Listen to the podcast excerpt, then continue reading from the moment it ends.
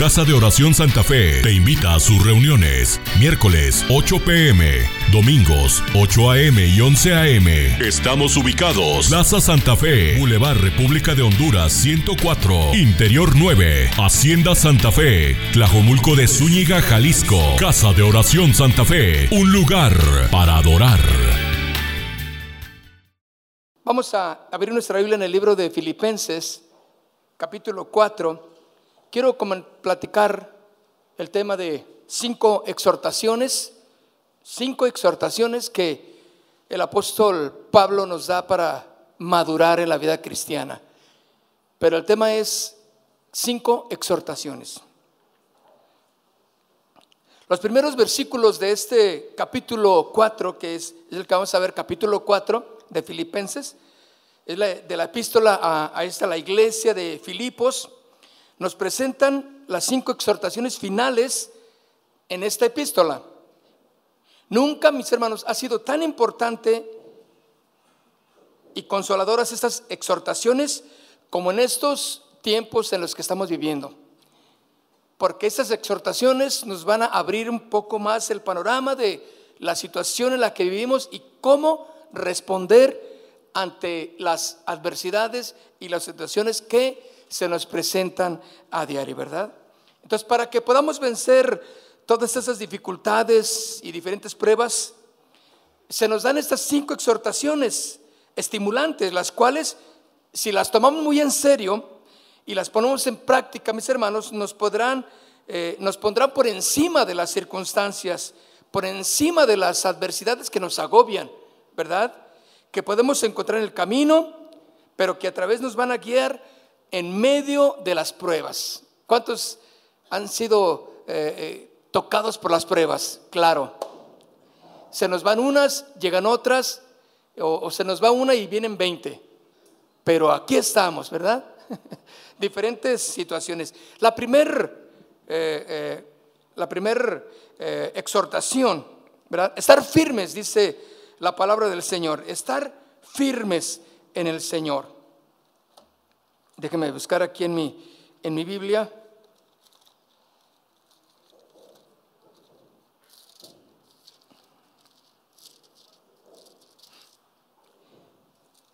Dice, entonces, Así que hermanos míos, amados y deseados, gozo y corona mía, estad así firmes en el Señor, amados, ¿verdad?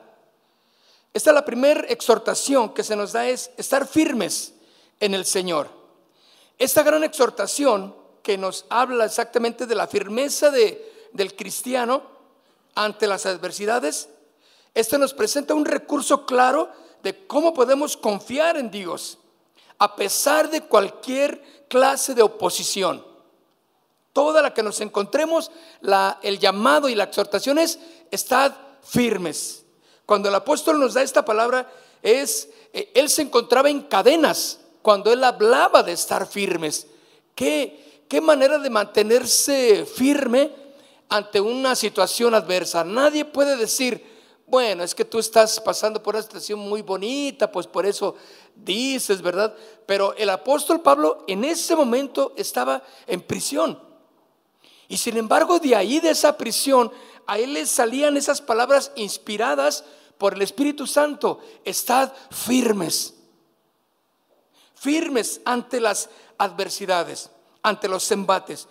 No obstante, mis hermanos, aquí podemos ver al apóstol que no están en ninguna manera desanimado ni vencido ni por uno ni por otro obstáculo que se le presenta en la vida del apóstol Pablo.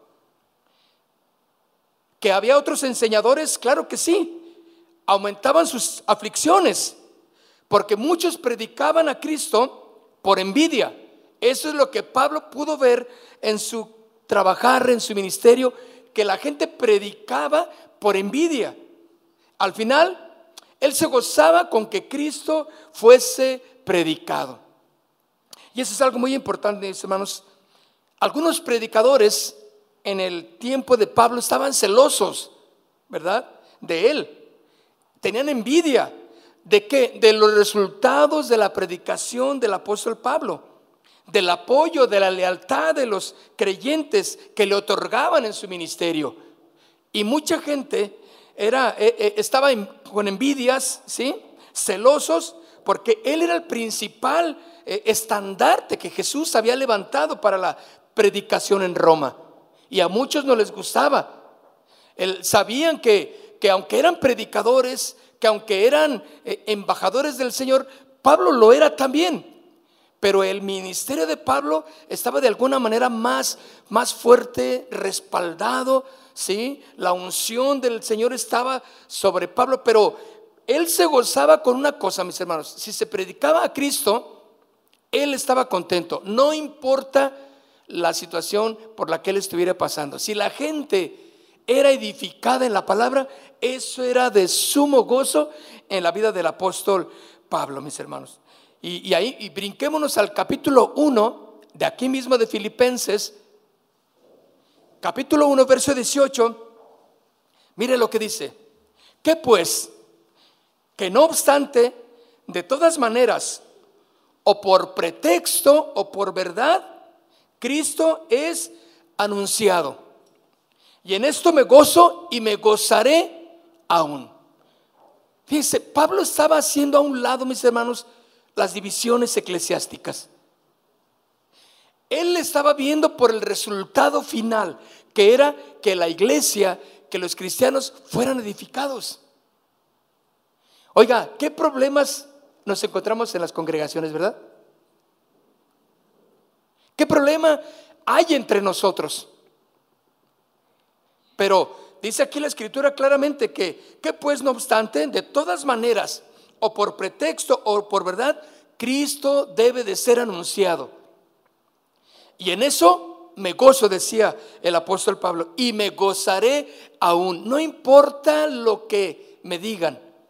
No importa si hablan de tanto de mí, dice, y yo estoy aquí en cadenas que no puedo hacer nada. Pero si eso redunda en que Cristo sea glorificado, ¿qué importa? Aquí me tienen. ¿Qué más quieren decir de mí? decía Pablo, ¿verdad? Y, ese era el gozo que él encontraba. y podemos ver que los adversarios que Pablo tenía conspiraban aún contra su vida. Pero Pablo no se atemorizaba, mis hermanos, por ello. Él estaba firme. Y es exactamente lo que el Señor Jesús nos exhorta y nos enseña, que ante los embates de la vida diaria debes de estar, ¿qué? Firme. Podemos entonces preguntarnos, ¿qué era lo que le sostenía de tal manera que le capacitaba para mantenerse inconmovible delante de cualquier contrariedad?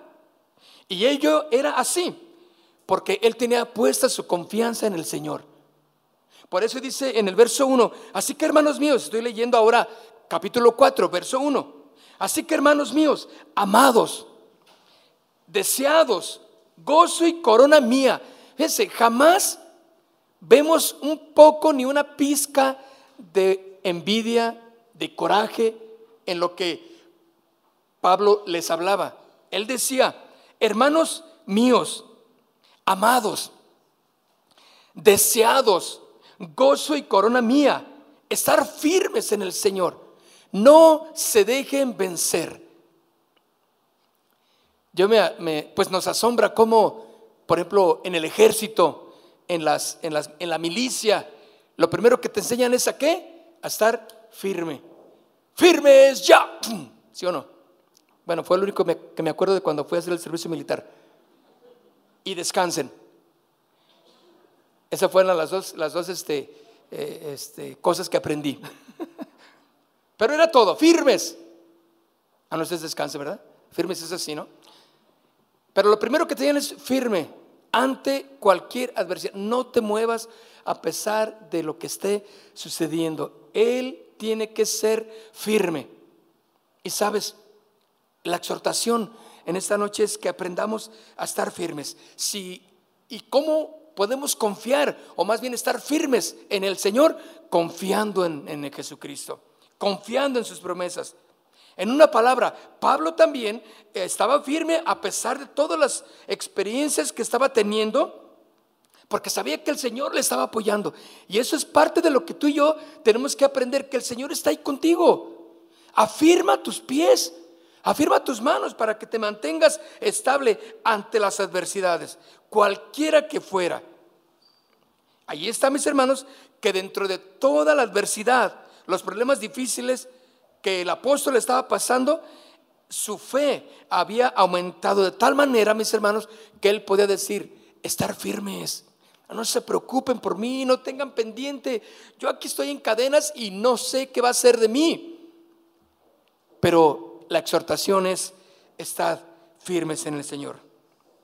Nunca, mis hermanos, somos exhortados, ni se espera que nosotros que, que permanezcamos firmes en nuestra propia firmeza o en nuestro propio conocimiento, ni en nuestra propia sabiduría. Claro que no.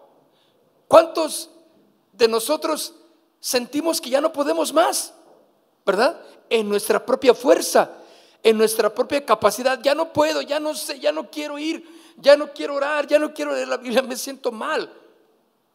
Pero la firmeza que debe de tener cada creyente es la firmeza, la firmeza del Espíritu Santo que ante cualquier adversidad el Señor te fortalece.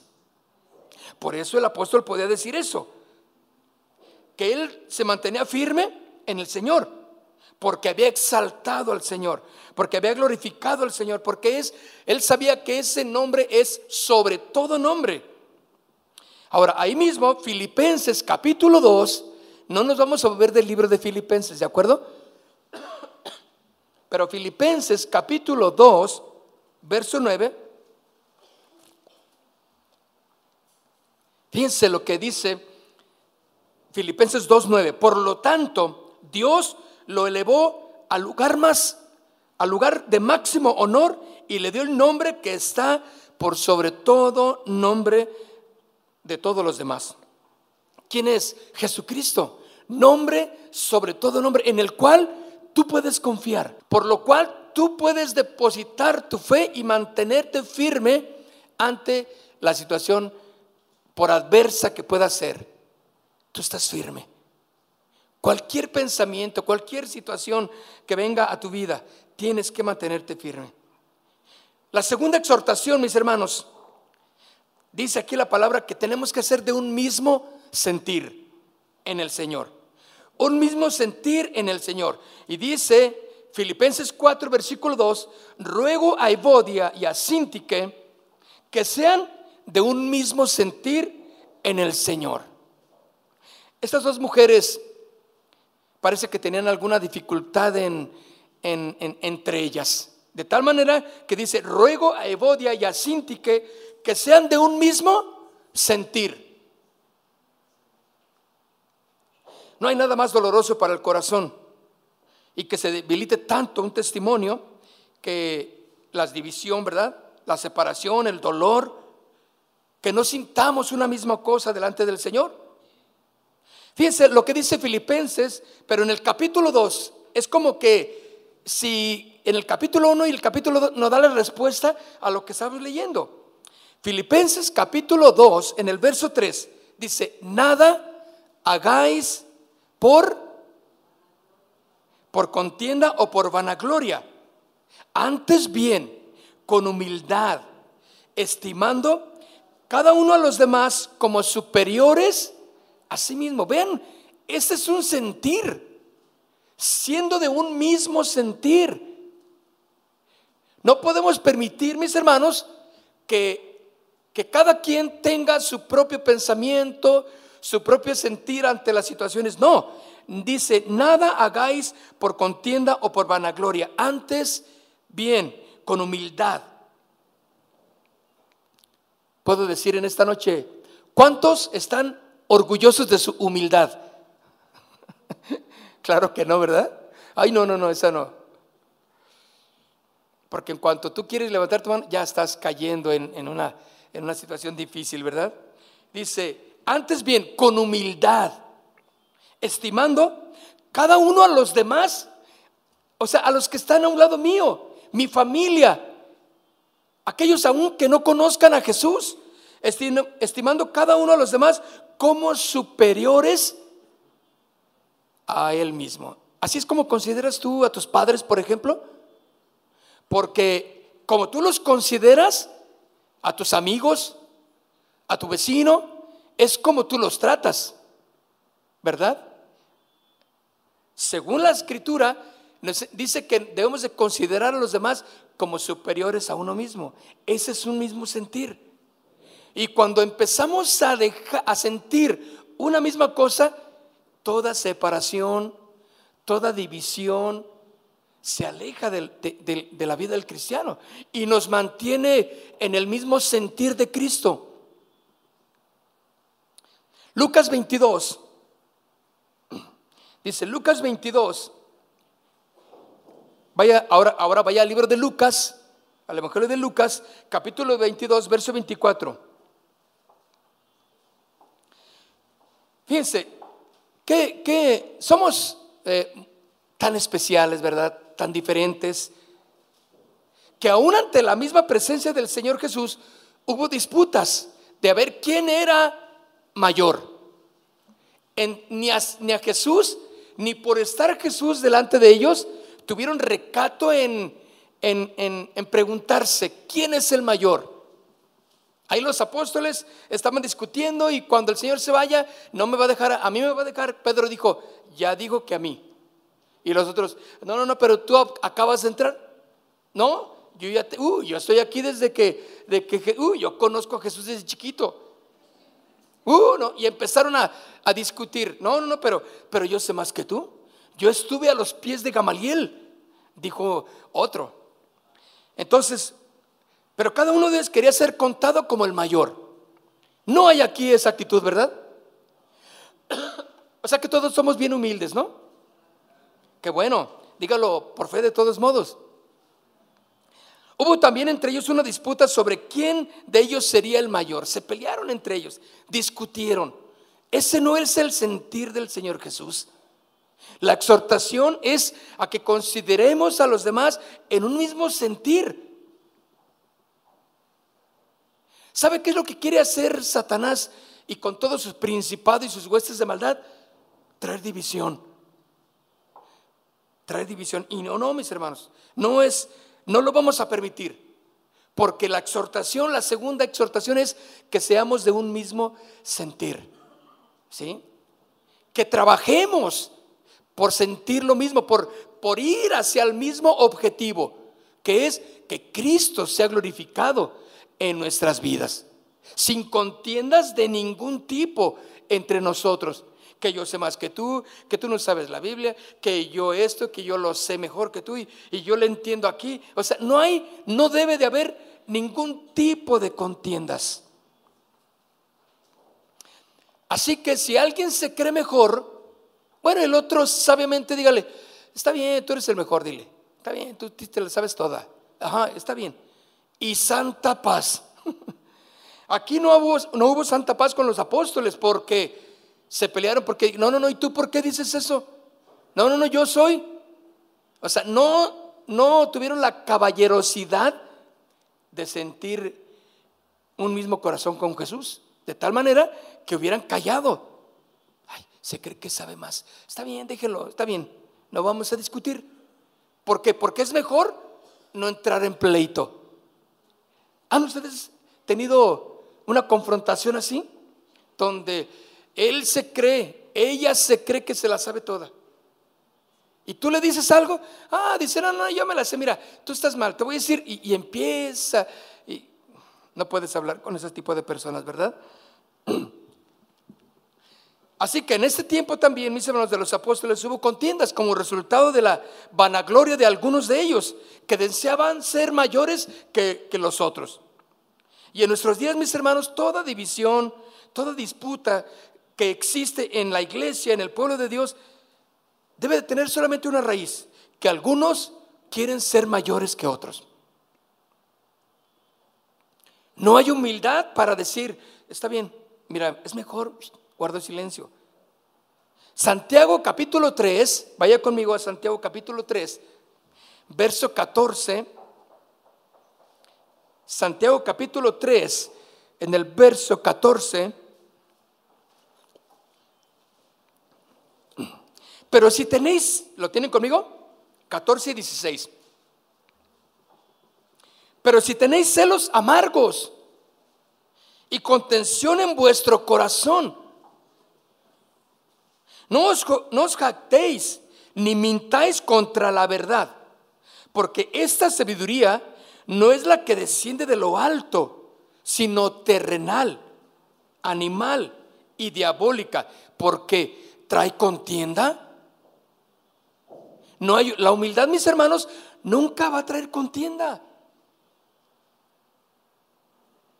Cuando tú estés en disputa con tu esposa de o esposa con el esposo de algo, porque siempre puede pasar algo así.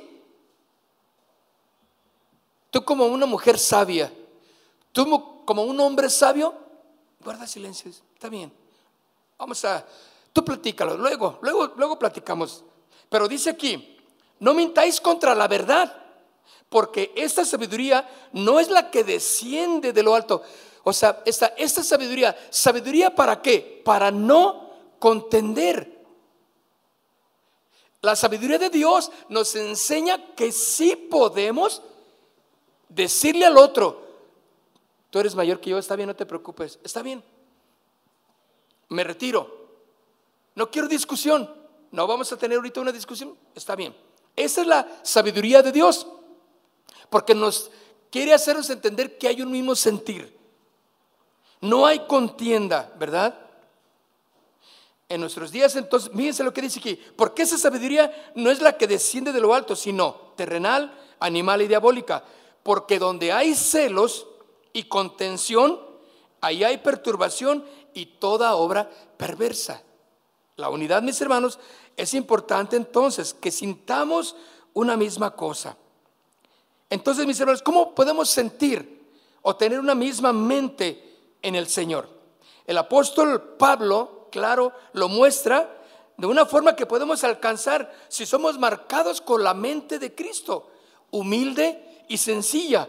Y teniendo esa mente de Cristo, mis hermanos, ahí mismo en Filipenses, pero en el capítulo 2, verso 5 dice, haya pues, Filipenses capítulo 2, verso 5, haya pues en vosotros este sentir que hubo también en quién? En Cristo Jesús. Uno solo. El mismo sentir. ¿Cuál? El que Cristo sea glorificado. El que cuidemos de que, de que Cristo sea eh, eh, eh, glorificado en los demás. De que cuidemos de que por nosotros no sea vituperado el nombre de Jesús. ¿Cuántas veces nos encontramos a alguien que es de otra denominación, que piensa diferente a nosotros, a, la palabra de Dios sobre todo? Y tenemos que aprender a ser sabios, porque no somos llamados a contender. Porque empezamos, cuando no hay sabiduría de lo alto, empezamos a contender y le empezamos a tirar. No, y agarramos la Biblia para tirar. Ah, y te voy a dar un versiculazo, pum, le avientas uno. Y aquel pues también está preparado para contender. Y se avienta otro y empiezan a, a discutir. ¿A dónde puede llevar una discusión religiosa? A ningún lado, mis hermanos. Y los que los oyen, los que están a tu alrededor, dicen, mira nomás, y esos son los, los que dicen que se aman. Esos son los cristianos. Qué feo, ¿no? Un mismo sentir.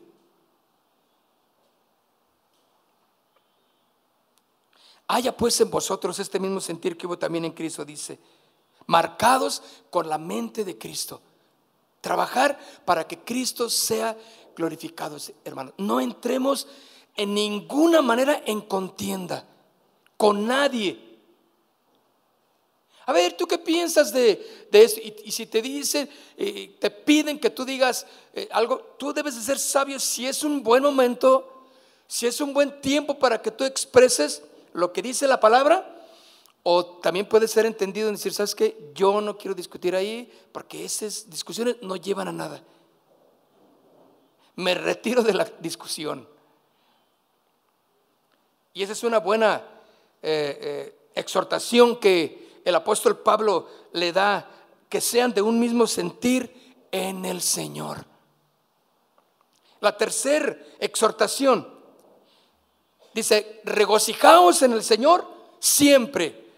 En el versículo 4 dice, regocijaos en el Señor siempre. Otra vez digo, que regocijaos, mis hermanos.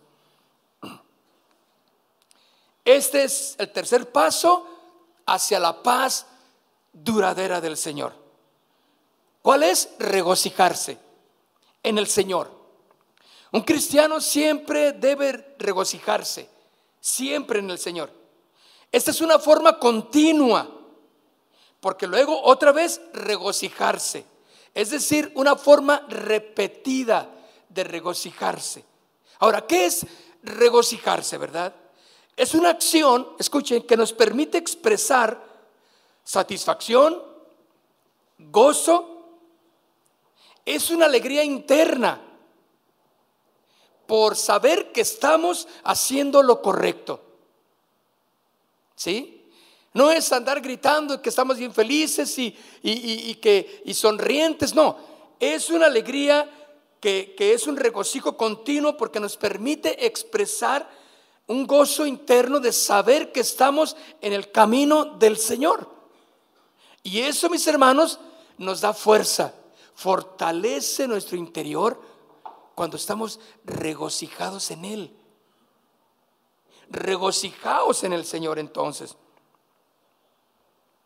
La raíz primaria de esta palabra, mis hermanos, dice también que es emitir un sonido estridente, pero también dice que es aplaudir, pero también es sinónimo de una canción, de cantar el regocijarse. También es sinónimo de cantar, de clamar, de gritar con júbilo y de regocijarse, claro. Santiago capítulo 1, verso 2. Mire lo que dice. Santiago capítulo 1, en el verso 2. Hermanos míos, ¿están conmigo? Tened por sumo, ¿qué?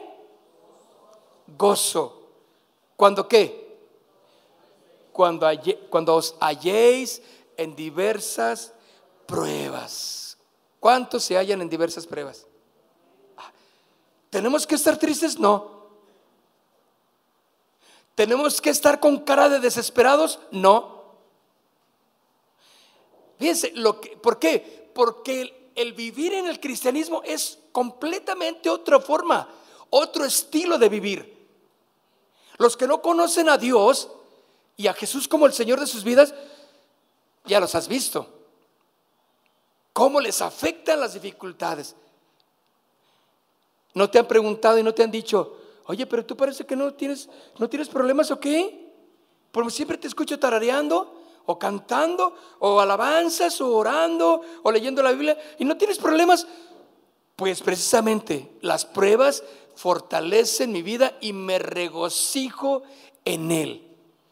Qué tremendo, ¿no? Por eso dice, hermanos míos, tened por sumo, eso es regocijo, cuando os halléis en diversas pruebas, sabiendo que la prueba de vuestra fe produce paciencia. Fíjense, la prueba de vuestra fe, cuando es puesta a prueba tu fe. ¿Qué es la fe? Cuando es puesta tu conocimiento y tu fe en Dios. No debe de haber desánimo. No debe de haber turbación. ¿Sí? No debe de haber congoja cuando te encuentres en una prueba, por más adversa que pueda ser.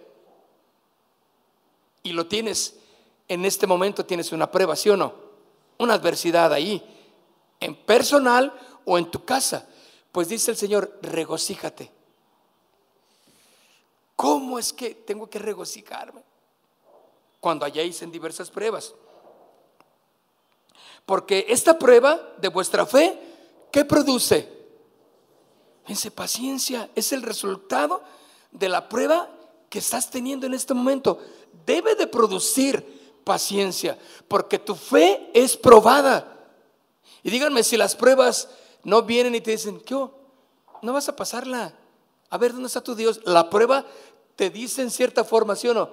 Que si ya te descompuso el auto, que ya la moto ya no jaló, que ya te, que no te dieron los bonos que te prometieron y que eh, tu hijo, que esto, tu hija, que esto, otro.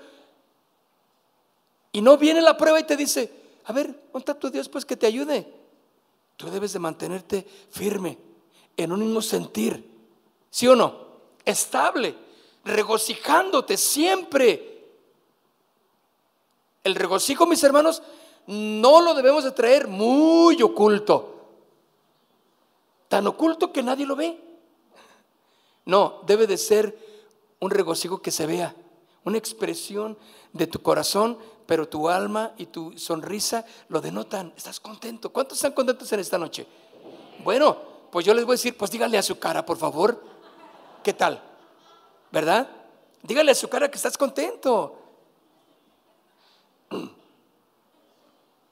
Hermano, las pruebas simplemente afinan nuestra fe y nos mantienen en el camino del Señor. La cuarta exhortación, la cuarta exhortación, que vuestra gentileza sea conocida de todos los hombres. El Señor está cerca. En el versículo 5, vuestra gentileza sea conocida de todos los hombres. El Señor está cerca. Es solamente, mis hermanos, que cuando andamos en el Señor o que cuando caminamos en el Señor, ¿sí? De acuerdo a estas tres primeras exhortaciones, es que seremos capaces de cumplir con esta exhortación. Sea conocida vuestra gentileza. Este carácter se presenta y debe de presentarse en el, en el Hijo de Dios, en la hija de Dios, gentileza, con la cual todos deben de ser reconocidos como hombres de Dios por vuestra gentileza. Demasiado o a menudo somos conocidos como, como eh, un fuerte temperamento, ¿verdad?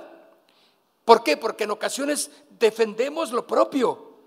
En ocasiones, ahora lo que está hablando aquí el apóstol Pablo, no está hablando de solamente un carácter con el cual se distingue como tú eres, sino cuando que lo que tú hablas cuando lo que tú dices de Dios tiene que ser gentil, de tal manera que cuando tú hables la palabra, no, no, no sea como un golpe en el cual ahuyentes, vamos a, a ponerlo de esta manera, aquel que te está escuchando.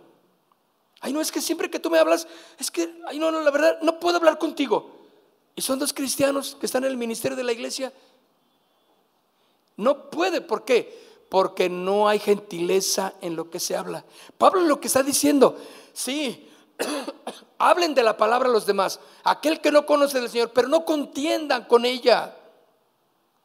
Por eso dice, sea conocida vuestra gentileza. Y tal vez el temperamento o la forma de defender tus argumentos y tus firmes opiniones deben de estar perdón, con la gentileza del Señor. ¿A poco no te da coraje cuando tú le hablas del Señor a tu familiar? Y tú le hablas y, se lo muestras claro el Evangelio y te sale con cada cosa. ¿Sí o no? Y te dice, ah, pues es que tú dices eso porque tú dices, bueno, pero estoy media hora platicando con este, este punto y no quiere entender. Entonces, hay muchos que se desesperan y dicen, ya, ya no te voy a decir nada. Pues quédate con tu pecado y, vete al infierno, pues. ¿Sí o no? Qué gentileza. No. O sea, cuando prediquemos, cuando hablemos, dice, sea conocidos por vuestra gentileza. Hermanos, es cierto que dan ganas de apretarles el cuello, ¿no? a tus hijos, a tu marido que no quiere entender, a tu esposa que le has dicho, mira cómo nos está yendo y necesitamos acercarnos a Dios. Ay, sí, y, luego te critican y, sientes que te están mm, eh, este, tirando la piedra encima, ¿no? Y tú le estás hablando tan claro, y dices, ¿cómo no lo puedes entender? Si te lo estoy diciendo clarísimo. Bueno, dice, no se enojen, sino sean conocidos por vuestra gentileza. Si nuestras mentes están afirmadas en las cosas de Dios, mis hermanos, no estaremos tan, tan vehementes en sostener nuestras propias opiniones acerca de las cosas que les estamos diciendo. Porque entonces dejaremos que Dios haga la obra. Yo ya le dije, Señor, ahora tú haces la obra que sigue, porque yo ya no puedo. ¿Sí o no? Lo que tienes que mostrar es amor, gentileza, aunque sientas que lo está haciendo adrede contra ti, ¿sí o no? Pero mira, le dije que no, pero parece que le, le dije que sí. ¿Les ha pasado? Y, y, te ponen las de Radio Ranchito ahí, ¿sí o no? ¿Tu familiar nunca escuchaba esas canciones? Ah, pero ahora como le dijiste que tú eres un cristiano y que, y que las alabanzas que te edifican, y le hablaste de las alabanzas y, mira eh, la iglesia, mira el Señor Jesucristo.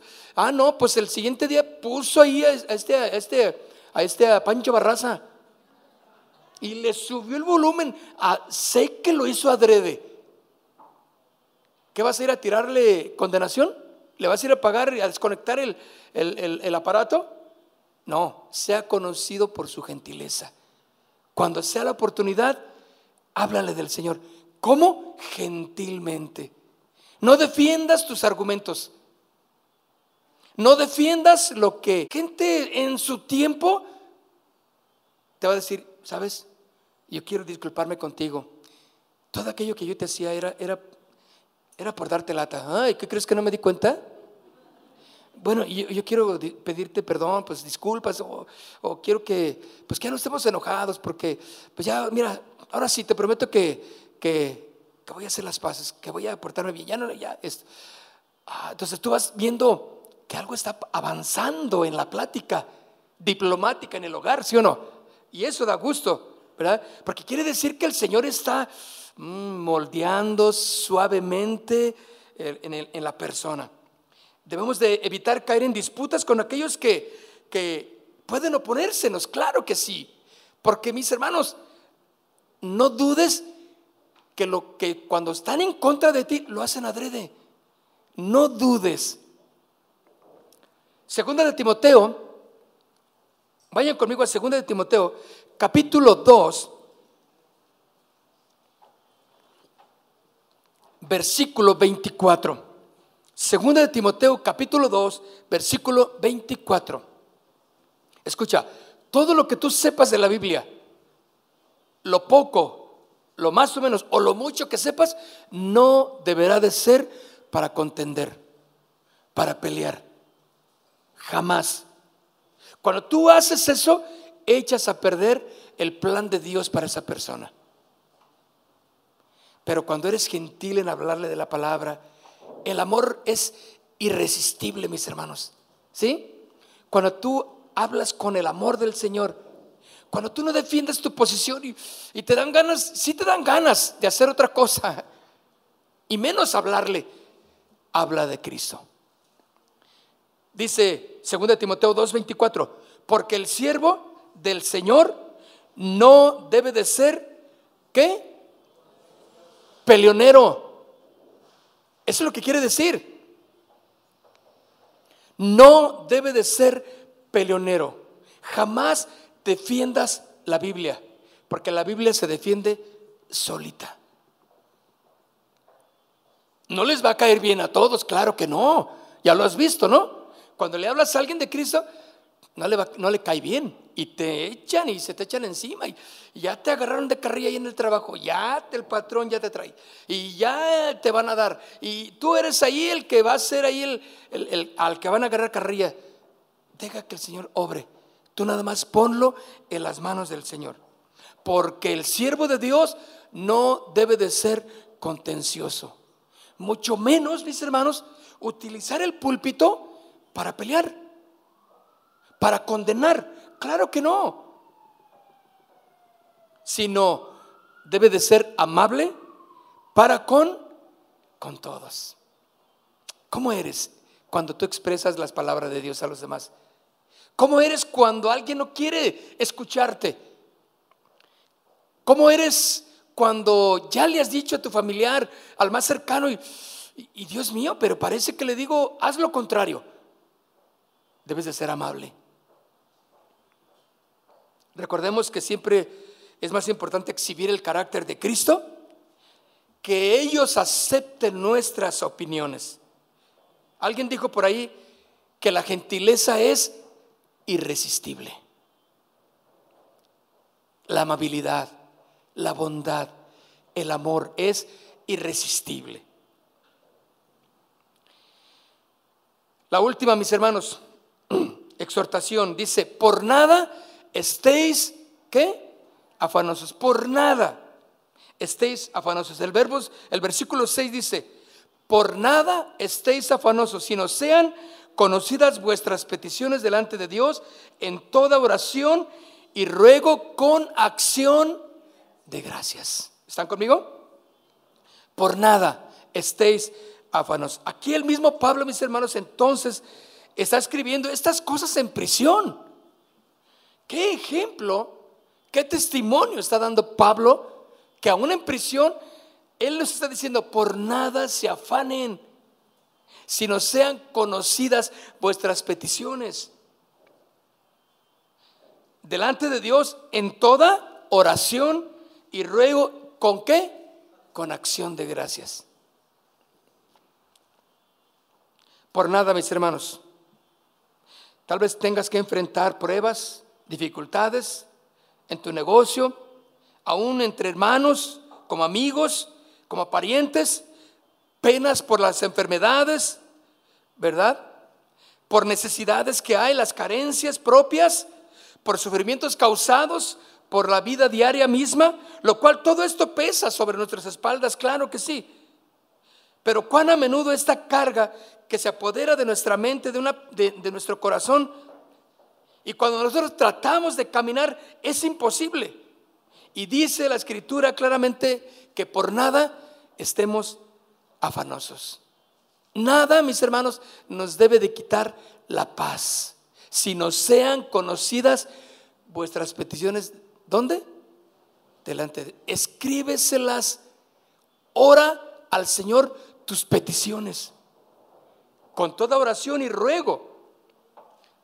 ¿Sí? Y al final, con acción de gracias, mis hermanos. Qué importante es que nuestra oración debe de terminar exactamente como termina este versículo, con acción de gracias. Por nada se afanen. ¿Habrá algo que valga la pena que te quite la paz? Nada. ¿Que te quite el gozo? Nada. Confiemos y mantengámonos firmes en el Señor, porque dice, el Señor está cerca. Porque dice, el Señor viene y te quiere encontrar firme, dispuesto a honrarle, con el regocijo en tu vida, con el gozo y la paz en tu corazón, con esas exhortaciones, ves hermanos, que hemos leído. Quiero que se pongan de pie, por favor. Hombres y mujeres gentiles, amables, compartiendo la palabra del Señor sazonada con el amor del Señor. Porque yo he escuchado gente que predica la palabra y Dios mío, lo único que hace es echar a perder a la gente, ¿no? Porque, ah, sí, ya me dijeron, sí, pasaron por aquí unos antes que tú y, y aquí me dijeron, vieron ahí mi santito y yo estaba ahora y rezándole y que me dijeron que junto con ese me iba a llevar al infierno. ¿Ese es el evangelio que predicó? Qué horrible, ¿no? Ese no es el evangelio cierran las puertas de sus corazones, ¿sí o no? Dice, no, no, sabes que yo no quiero nada. Pero cuando el Señor entra al corazón gentilmente, le abres también tu corazón y dices, Señor, está bien, yo quiero que cambies mi vida, cambia mi matrimonio. Ahí está la palabra del Señor haciendo un fruto hermoso en cada corazón, ¿verdad? Todos de un mismo sentir compartiendo la palabra del Señor en un mismo gozo, en un mismo deseo que Jesucristo sea exaltado. Eso es lo que es en un mismo sentir. Firmes en el Señor. Cierren sus ojos. Yo quiero que oremos juntos. Y quiero que le digas al Señor allí en tu corazón, Señor, yo quiero recibir esta exhortación que me has dado, Señor. Quiero mantenerme firme en tu palabra, Señor, guardando tu palabra, Señor. Quiero mantenerme firme en tus propósitos, Señor. Que nada me pueda mover de tu camino, Señor. Firmes en el amado, dice tu palabra, con un mismo sentir. Aquí estamos, Señor, en esta noche, dispuestos a honrarte en todo lo que estamos haciendo, Dios. Sentimos la misma carga, en el mismo propósito, lo tenemos todos aquí, Señor. Nos regocijamos, Señor, contigo en todo lo que tú has hecho, en lo que vas a hacer, Señor, en lo que vas a traer eh, eh, en salvación para los demás, Señor. Nos regocijamos. Hay gozo en nuestro corazón que aún a través y a pesar de las adversidades, de las situaciones difíciles, Señor, estamos contentos, estamos gozosos porque en medio de ellas, Señor, tú te deleitas afianzas nuestra fe y nuestra seguridad en ti, Señor. Y nos mantenemos firmes para honrarte, Señor. Y como dice tu palabra, en medio de las pruebas nos encontramos con gozo. Nos regocijamos, Señor, porque tú tienes cuidado de nosotros. Padre, que la gente pueda conocer la gentileza del Hijo de Dios. La gentileza de aquel que dice ser cristiano la gentileza de aquel que dice conocerte, que cuando prediquemos tu palabra, que cuando enseñemos, que cuando nos tengamos la oportunidad de hablarle a alguien de Jesús, la gente pueda ver un amor, una paz, una amabilidad en lo que les estamos diciendo, Señor, porque es tu palabra, Señor. Gracias, Señor, y queremos honrarte en esta noche. Aquí está mi necesidad. ¿Qué necesidad puedes traerle al Señor en este momento? No te afanes por ella. Déjaselas al Señor y Él va a hacer la obra en tu vida. Padre, ponemos, como dice tu palabra, esta petición. Dice tu palabra, así que por nada nos afanemos y así es en nuestro corazón, por un trabajo, por una situación económica, por alguna enfermedad, algún familiar que tiene una dificultad de enfermedad, también oramos, Señor, y no nos afanamos porque sabemos que nuestra petición es conocida delante de ti. Tú la conoces, Señor, porque la ponemos con ruego, con súplica delante de ti y con acción de gracias.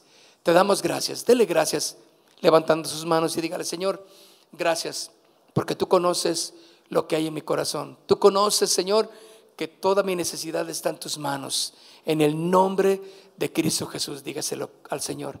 En el nombre de Cristo Jesús. Te doy gracias, te damos gracias porque todas las necesidades que hemos visto en los hermanos, que nos las recordamos, todas las que han puesto las peticiones del grupo de oración, la hermana Lupita con su esposo Marco y su hijo enfermo, también, Señor, la ponemos delante de ti. Y cada una de las peticiones de las que hay en esta noche, las ponemos delante de ti, Señor y te damos gracias porque las hemos llevado delante de ti. Y sabemos que en su tiempo tú suplirás. En el nombre de Cristo Jesús. Demos un aplauso al Señor Jesús. Gracias, Señor.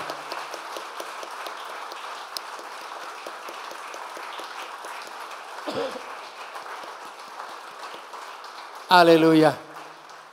Amén. Pues mis hermanos, gracias por haber estado en esta noche con nosotros. Que el Señor les bendiga. Nos vemos el domingo. Aquí le esperamos en nuestras dos reuniones. Gracias. Despídanse unos a otros. Digno eres tú de adoración. Digno eres tú de exaltación. Proclamaré tu grandeza. Solo soy polvo y tú eres Dios.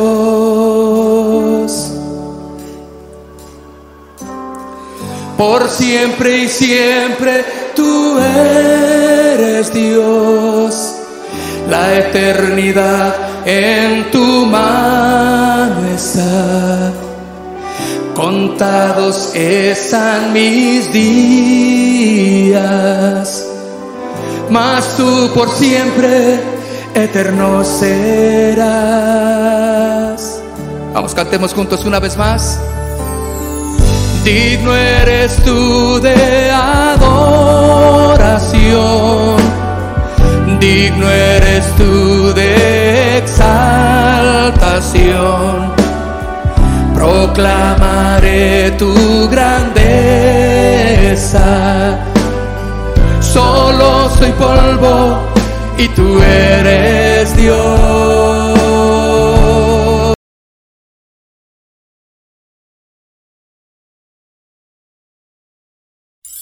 Casa de Oración Santa Fe te invita a sus reuniones. Miércoles 8 pm, domingos 8 am y 11 am. Estamos ubicados. Plaza Santa Fe, Boulevard República de Honduras 104, Interior 9, Hacienda Santa Fe, Tlajomulco de Zúñiga, Jalisco. Casa de Oración Santa Fe, un lugar para adorar.